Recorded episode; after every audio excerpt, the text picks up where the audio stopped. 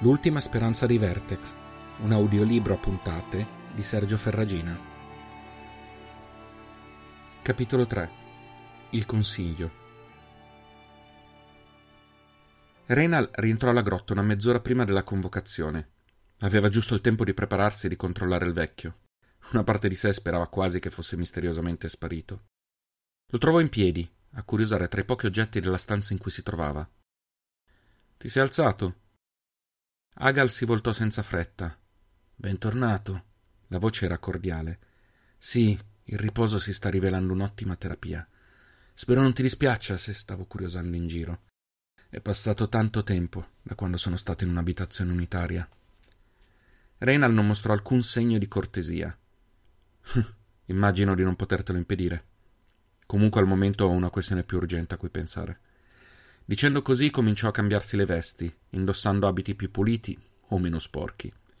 Si fermò scrutando in giro attentamente. Stai cercando questo? Era vicino alla mia sacca, lo stavo ammirando.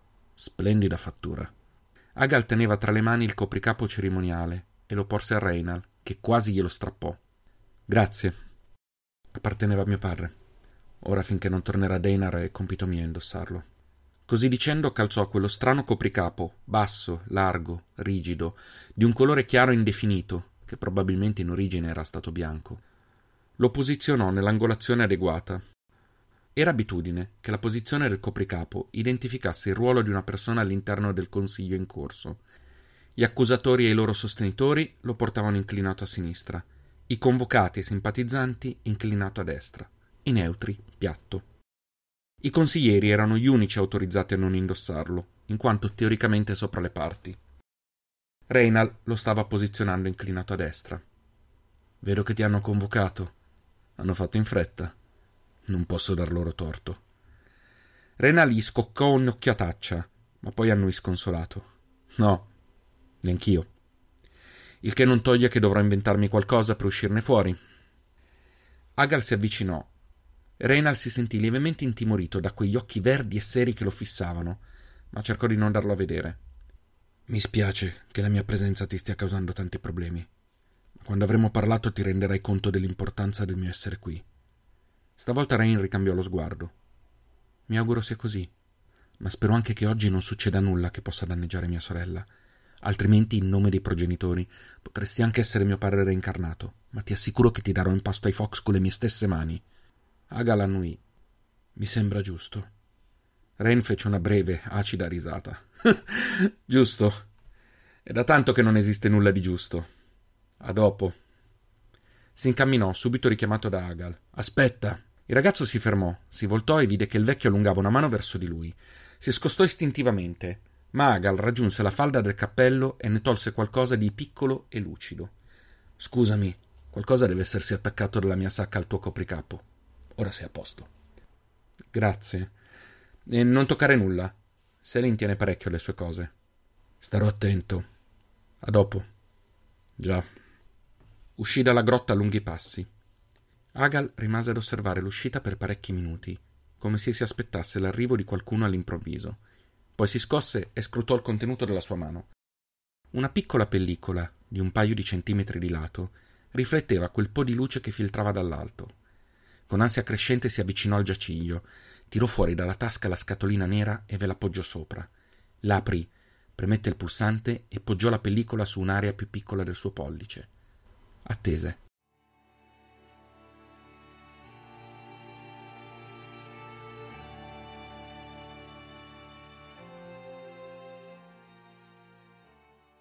Il consiglio.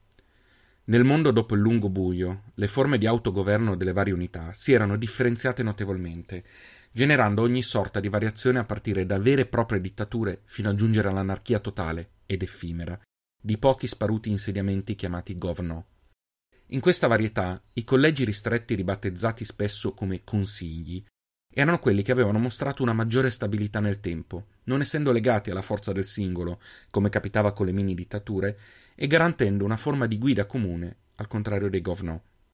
Anche i poteri dei consigli variavano da unità a unità.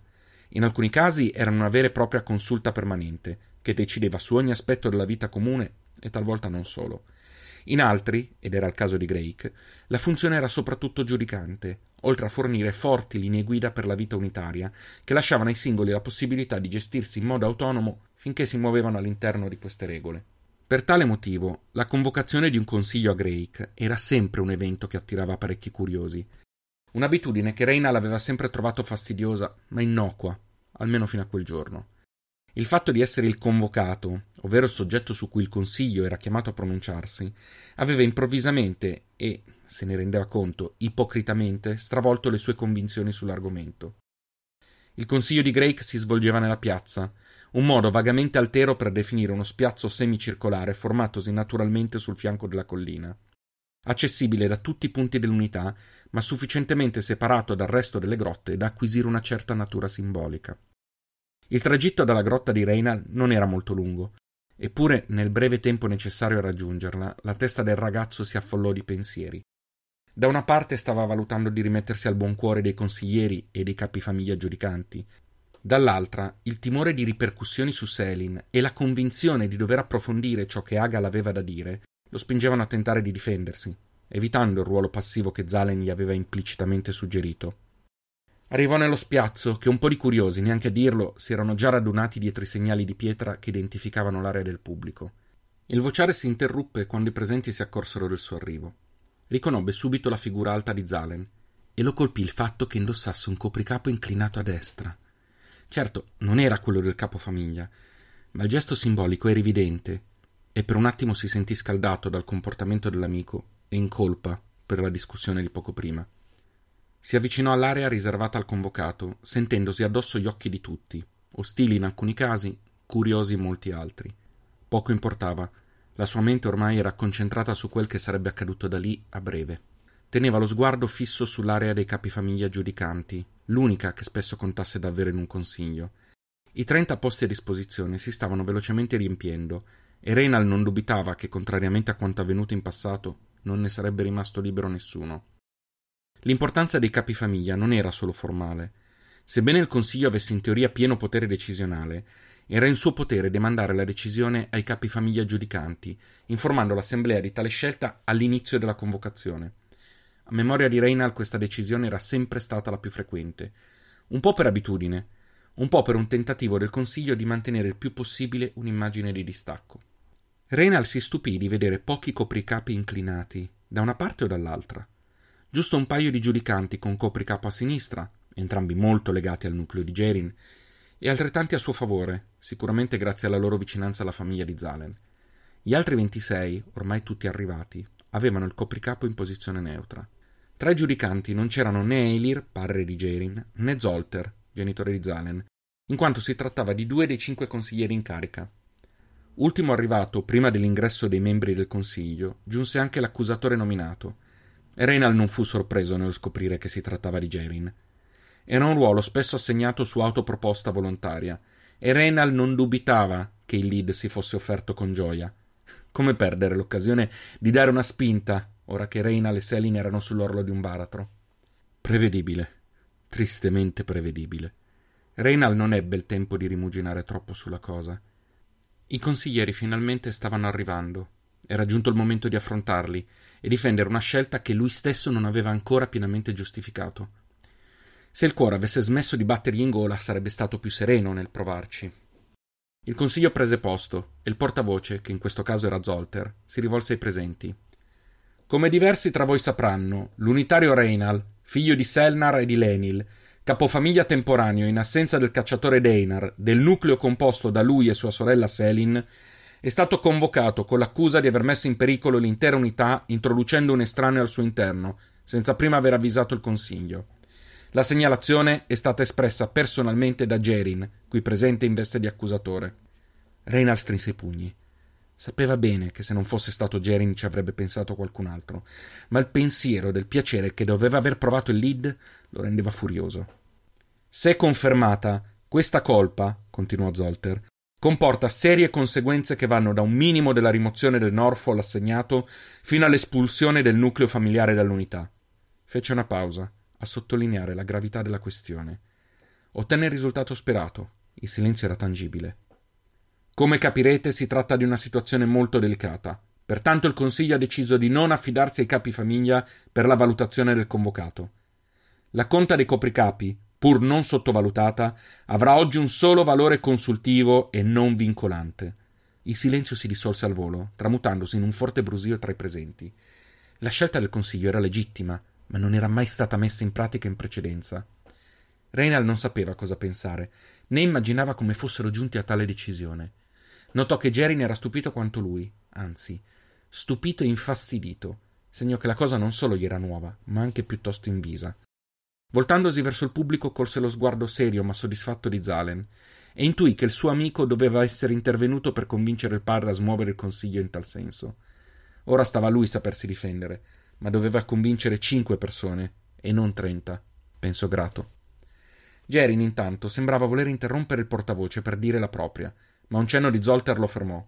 Unitario Gerin, prima che tu possa intervenire, permettimi di ricordarti che la scelta fatta rientra nei poteri del Consiglio e che pur infrequente è legittima, soprattutto nei casi più gravi. Il Consiglio ha ritenuto che una situazione in cui un membro unitario sia a rischio di espulsione sia senza dubbio considerabile come caso grave. Ritieni di avere qualcosa in contrario? Gerin si fermò contraendo visibilmente le mascelle. Messa in questo modo la questione era a senso unico e non poteva permettersi di obiettare. Se avesse insistito, non avrebbe fatto altro che alimentare il sospetto di agire più per astio che per il bene dell'unità. Un veloce scambio di sguardi col padre gli confermò la risposta migliore da dare. No, consigliere. Capisco la decisione del Consiglio. Era solo mia intenzione esprimere il mio completo appoggio verso tale decisione. Se un tono di voce avesse potuto influenzare la temperatura ambientale, quello di Gerin avrebbe congelato gli astanti. Grazie, unitario Gerin. Il Consiglio apprezza molto il tuo completo appoggio, rispose il portavoce, senza nascondere il suo sarcasmo. Ora, se non ci sono altre interruzioni, il Consiglio chiede al convocato se le accuse contro di lui sono chiare. Sì, consigliere, disse Reynal alzandosi. E il convocato è disposto ad accettare la decisione del Consiglio, qualunque essa sia? Era una domanda formale, ovviamente, ma Reynal rispose comunque convinto. Sì, consigliere. Bene, allora sarà adesso compito dell'unitario Gerin esporre i fatti per cui sei stato convocato. Dopodiché potrai esprimere le tue motivazioni. Ti ricordo che per quanto non decisivi, i copricapi dei giudicanti saranno comunque presi adeguatamente da conto nella decisione del Consiglio. In sostanza, non adagiarti sugli allori, pensò Reynal, che il regalo del Consiglio si ferma qui. Capisco, consigliere. Bene. Unitario Gerin, puoi procedere.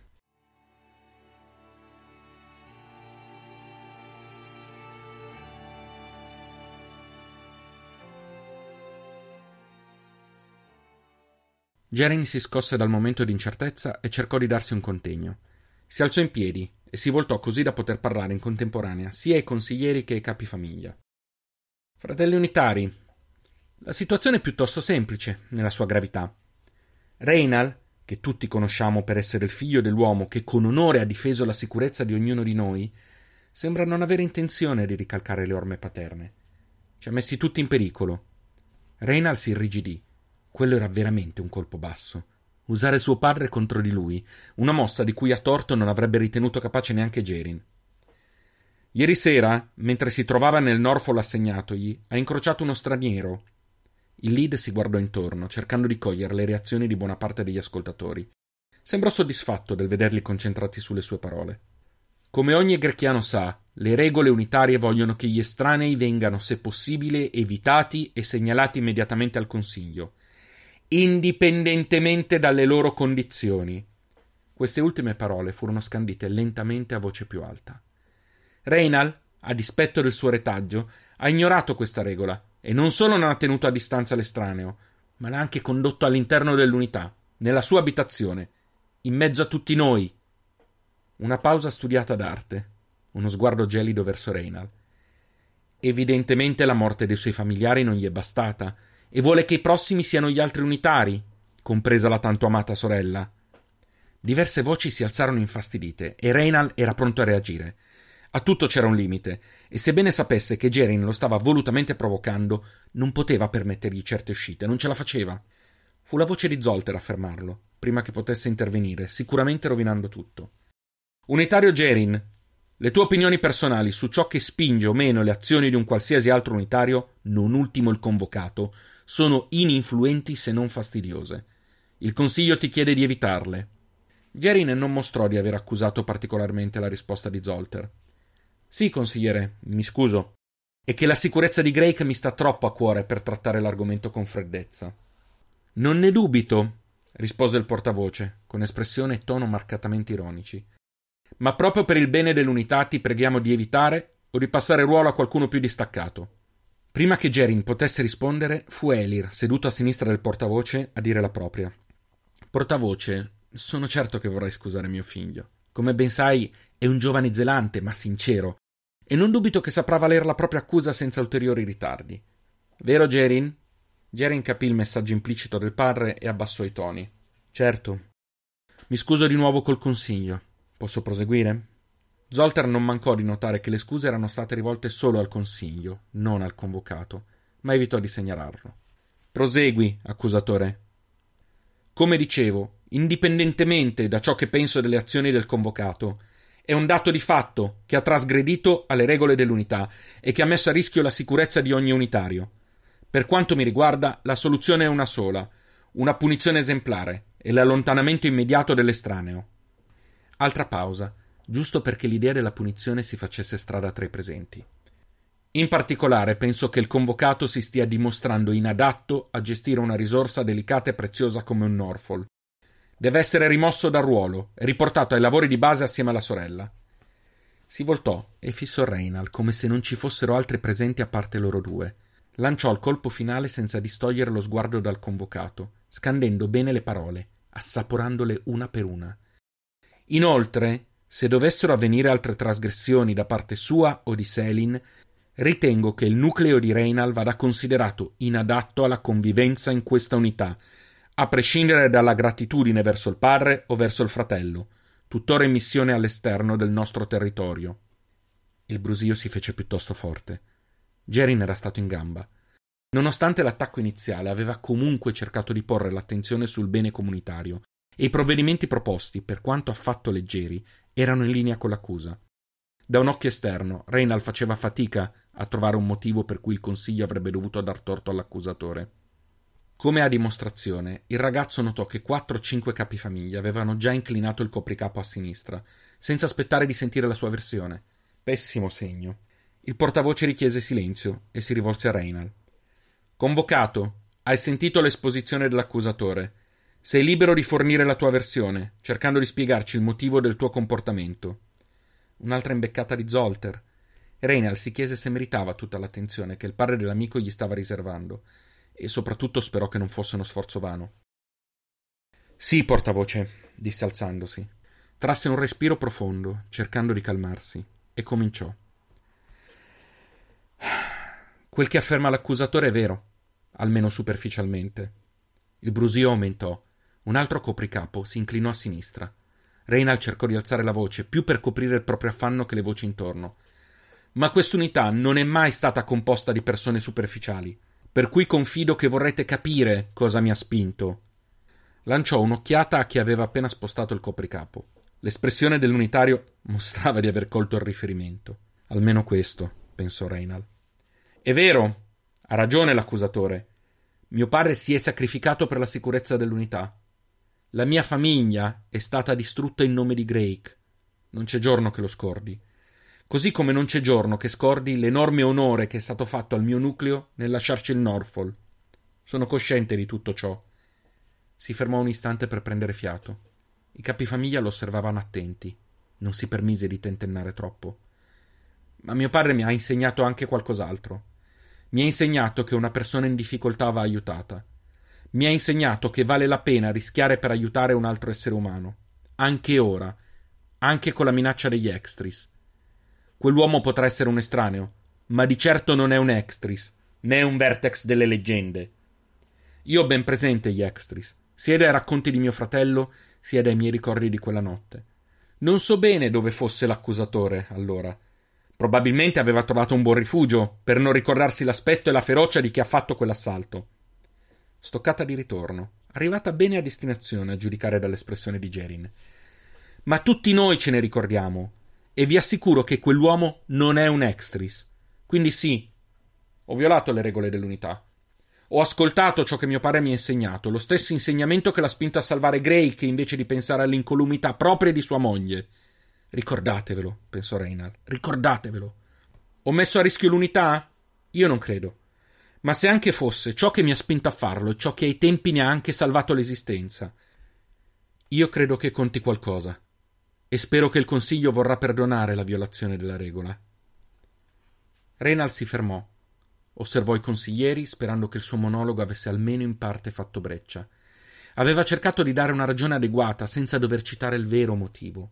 Non che fosse falsa, ma sicuramente non era sufficiente e se ne rendeva conto. Ciò nonostante, qualche copricapo si era inclinato a destra, facendolo respirare almeno un po'. Ma Gerin non avrebbe mollato il colpo così in fretta. Gran bel discorso, convocato. Emozionante. Commovente, davvero. Però stai passando sopra un aspetto fondamentale. Hai violato le regole dell'unità. Non importa la motivazione. È un dato certo che tu l'abbia fatto. Non mi sembra ci siano precedenti che autorizzino un unitario a non considerare regole quando gli fa comodo. Se facessimo tutti così saremmo niente più che dei gov no. Hai violato le regole. Ci hai messo in pericolo. Devi essere punito per questo. Semplice. Uno degli altri consiglieri intervenne. Accusatore, apprezzo molto il suo zelo, ma è anche vero che a Drake le regole nascono spesso e volentieri dagli unitari. Questo stesso consiglio viene convocato molto meno rispetto ad altre unità. C'è una regola, è vero, ed è stata violata, altrettanto vero. Siamo però qui per capire quanto è stata realmente grave la violazione e quanto danno sia stato fatto all'unità. Certo, consigliere Gart, capisco alla perfezione. Ciò non toglie, intervenne Elir, che Reynald ci ha messe in pericolo. Non è stata violata una regola qualunque, bensì una di quelle alla base della nostra sicurezza. Non possiamo e non dobbiamo scordarcene. Hai ragione, Elir. Fu il turno di Zolter, stranamente sereno. Reynald conosceva quello sguardo, era lo stesso di Zalen quando stava per stravolgere le carte in tavola in una discussione. E immagino che, dato il pericolo in cui tutti ci troviamo, tu abbia provveduto a mandare qualcuno a sorvegliare la grotta di Reynal, in attesa della decisione del Consiglio, giusto? Il padre di Gerin sbiancò. Temeva di aver capito dove Zolter stava andando a parare. Io no. Perché avrei dovuto? Perché sei un consigliere ed è una tua responsabilità mettere in atto ciò che è in tuo potere per proteggere l'unità appena ne vieni a conoscenza. Tu, prima di altri, sei stato messo a parte della situazione, dato che l'accusatore è tuo figlio, perché non sei intervenuto per arginare il problema? L'estraneo era stato definito come innocuo, per cui. per cui non ti sei posto il problema, fidandoti della segnalazione. Eppure vorresti punire Reynal, che ha visto di persona l'estraneo e se l'è portato in grotta, confidando che questi non avrebbe fatto del male né a lui né a sua sorella. E tutti sappiamo quanto sia protettivo nei confronti di Selin. Dovresti deciderti, Elir. L'intruso è o non è un pericolo? Perché se lo è, anche tu hai delle colpe, così come noi altri. Mentre se non lo è, allora quelle di Reynald si ridimensionano parecchio. Tutti si erano ammutoliti. Ovviamente nessuno, neanche Zalen, sapeva che Zolter aveva in realtà provveduto a far sorvegliare discretamente l'abitazione di Reynald, non appena aveva avuto notizia dell'accaduto. Quello su cui puntava era che Elir non ci avesse pensato. Molti copricapi erano tornati in posizione neutra dopo l'ultimo scambio. Reynald stesso non avrebbe saputo cosa rispondere. Zolter stava giocando sporco, colpendo un aspetto sottovalutato sia da Gerin che da Elir, ma gli altri consiglieri avrebbero potuto mangiare la foglia e comprendere il tentativo di spostare il fulcro della questione. Zolter stesso ruppe il silenzio dopo aver tenuto d'occhio il gruppo dei capi famiglia. Si rivolse a Gerin e Reynald. Accusatore, convocato, avete qualcosa da aggiungere a quanto detto? No, portavoce, rispose a mezza voce Gerin. No, portavoce, gli fece eco Reina a occhi bassi. Bene. Ritengo che i punti siano stati chiariti a sufficienza. Noi consiglieri abbiamo bisogno di discuterne in privato. Ci aggiorniamo tra un'ora per la decisione finale. Prego sia l'accusatore che il convocato di non allontanarsi, mentre i capi famiglia possono considerarsi liberati da ogni obbligo, se lo desiderano. Detto questo, i cinque si allontanarono. Reynald si sentiva stanco e svuotato. Era chiaro che qualunque fosse stata la decisione del Consiglio, la situazione sua e di Selin era in bilico più che mai. Non aveva idea di come avrebbe potuto proteggere la sorella ancora a lungo. Quanto avrebbe voluto che Denar fosse lì. Una mano gli si posò sulla spalla. Zalen. Ciao, testa calda. Sicuro di volerti far vedere vicino a un pericolo pubblico? Scherzi? Tu sei la nota di colore che ogni futuro consigliere dovrebbe avere. Il sorriso sulle labbra non rispecchiava ciò che Reina leggeva nei suoi occhi. Zal, grazie. Davvero. So cosa hai fatto e ho visto ciò che ha fatto tuo padre. Non penso di meritare la vostra amicizia. Zalen sorrise. Smettila. Sai bene che mio padre si diverte un mondo a contraddire Elir e il suo adorabile figlio. Non ho fatto molta fatica a convincerlo, non credere. Però sai meglio di me che la vostra situazione è sempre più a rischio. Non ho idea di cosa fare. Sono stanco, Zal, veramente stanco. Immagino. Facciamo così. Iniziamo a superare questa, poi vedremo il da farsi, ok? A Reynal non sfuggì l'uso del plurale e guardò Zalen con sincera gratitudine. Ok. Grazie. Come più di sempre. Lascia stare. Piuttosto, dov'è Selin? Non l'ho vista al consiglio, non è da lei. Non ne ho idea. Stavo giusto per chiederlo a te. Non posso neanche allontanarmi per cercarla. Non è che potresti. Non dirlo neanche. Mando subito mio fratello. Non ci pensare. Si allontanò velocemente, lasciando Reynal a chiedersi se avesse davvero agito nel modo migliore in quegli ultimi giorni. Dopo anni in cui aveva cercato di non stravolgere il delicato equilibrio delle loro vite, era bastato l'arrivo di quel dannato vecchio per sconvolgere tutto. La sua mente vagò sperduta per il tempo restante, senza che se ne rendesse conto, con l'incessante brusio a fare da sottofondo ai suoi pensieri sempre più confusi. Fu il movimento attorno a lui a richiamarlo alla realtà. L'ora era già passata e i consiglieri stavano rientrando. Inutile cercare di intuire qualcosa dai loro volti. Zolter prese la parola. Convocato. Accusatore. Prendete posto, per favore.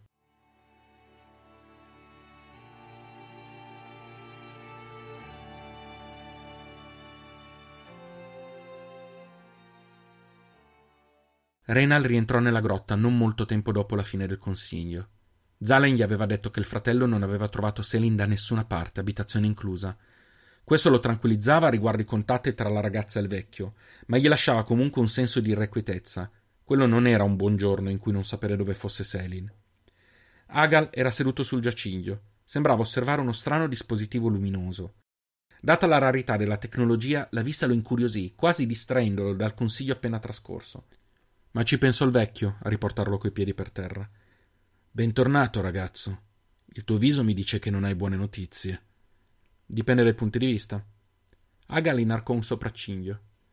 Il consiglio è stato fin troppo generoso con noi, data la situazione. Potevano cacciarci, potevano toglierci il Norfolk, mettendo mia sorella e me ai lavori base. Il Norfolk ci è stato lasciato, ma sotto la supervisione di un lead che non aspettava altro, il che significherà probabilmente che tra non molto lo perderemo del tutto. E per quanto riguarda me, ho potuto fare ben poco. Te ne devi andare. Sono riuscito a ottenere un giorno in più, giusto per farti riprendere, ma nient'altro. Entro il secondo tramonto, a partire da oggi, dovrai uscire dai confini dell'unità. Se così non sarà, anche noi due verremo cacciati. Agal inaspettatamente sorrise. Poteva andare peggio. Peggio? Sei impazzito? Sei appena arrivato, sembravi disperato e ora che ti vogliono mandare via, non solo non ti preoccupi ma sorridi? Certo, ho trovato ciò per cui sono venuto. Ora devo tornare, che l'unità mi voglia o meno. Te ne andrai senza far storie? Il viso di Agal tornò a farsi serio, di nuovo quello sguardo che sembrava scavargli dentro. Non è esatto. Non me ne andrò. Reina, l'esasperato, sbottò. Spiegati! Mi sto stancando di questi giochi. Nessun gioco, Reynal. A breve partiremo per il viaggio di ritorno. E spero avvenga senza far storie. Partiremo? Agal annui. Tu verrai con me.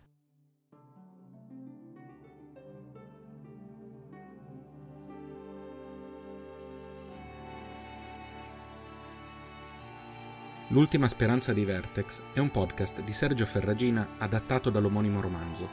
Potete ascoltarlo su tutte le piattaforme podcast se vi è piaciuto questo episodio, considerate di lasciare una valutazione e mettere like alla pagina Facebook dallo stesso titolo. Per contatti, proposte o per sostenere il progetto offrendomi un caffè, Trovate i link nei dettagli dell'episodio. Ci sentiamo la prossima settimana col quarto capitolo dal titolo Il morbo.